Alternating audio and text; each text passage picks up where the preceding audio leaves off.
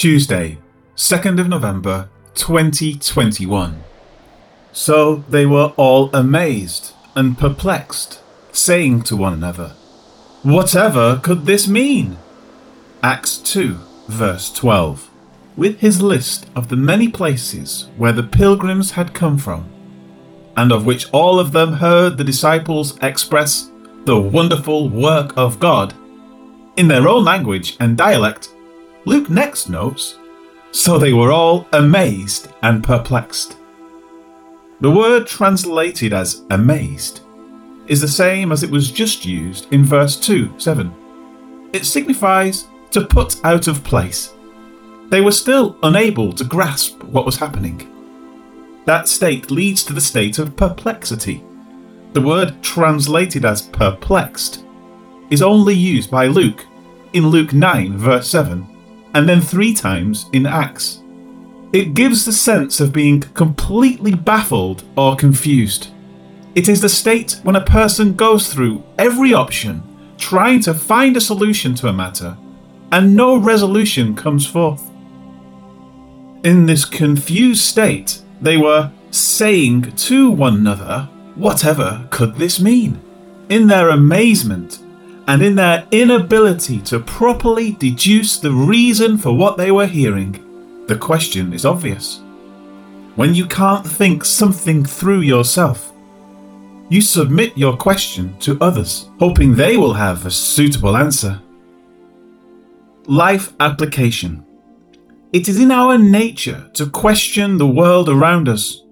Johannes Kepler said that science is thinking God's thought after him.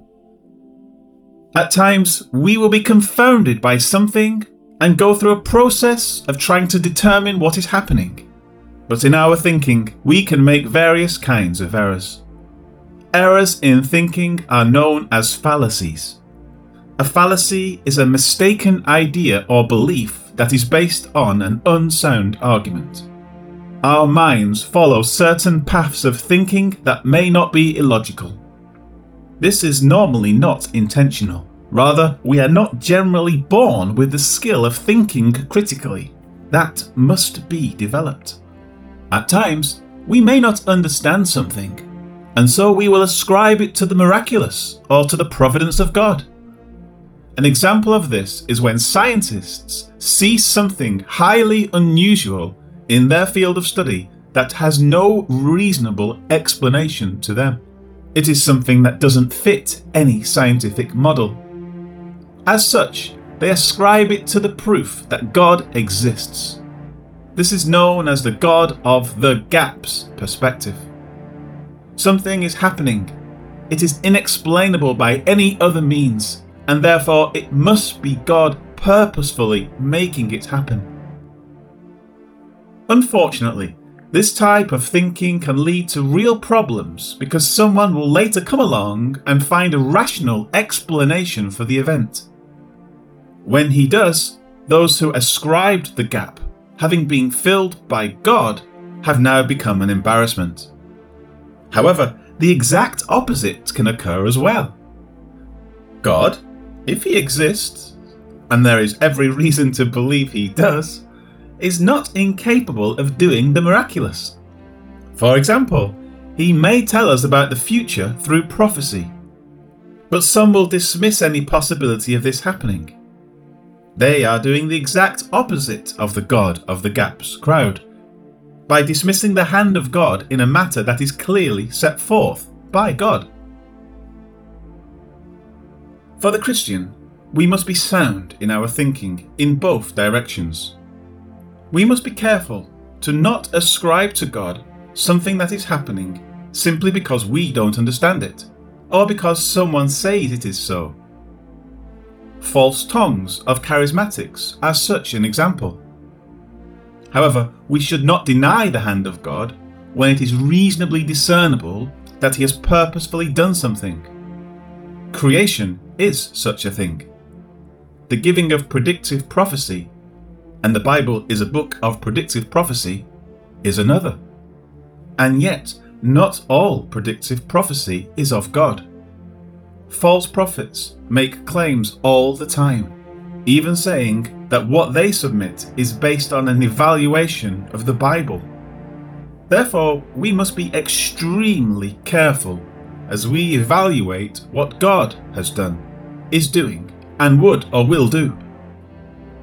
Everything must be evaluated in accord with His nature and with the right application of His word. If someone predicts the rapture, you can ignore him. Jesus clearly said in Acts 1 that we are not going to know the timing of such things. We may have a general idea of how the world is heading, but that is a logical evaluation based on what Scripture says about such things, which can then be applied to our surroundings. However, this does not mean we can then pinpoint set events, like the rapture, that we have been told we will not know. Be wise, be circumspect, and be willing to acknowledge that you don't know everything, and neither does the guy who claims he does. Know it alls will get their comeuppance in due time. Lord God, give us wisdom to look at the world around us in a rational and clear frame of mind, knowing that your hand created it, and so what will happen is logical and orderly. And yet, help us to never dismiss the miraculous. If you choose to do something extraordinary for the benefit of your people that is in accord with your nature and your word, help us to have the mind that you are sovereign and that you will bring about the good end that you have promised us in whatever way you determine. Amen.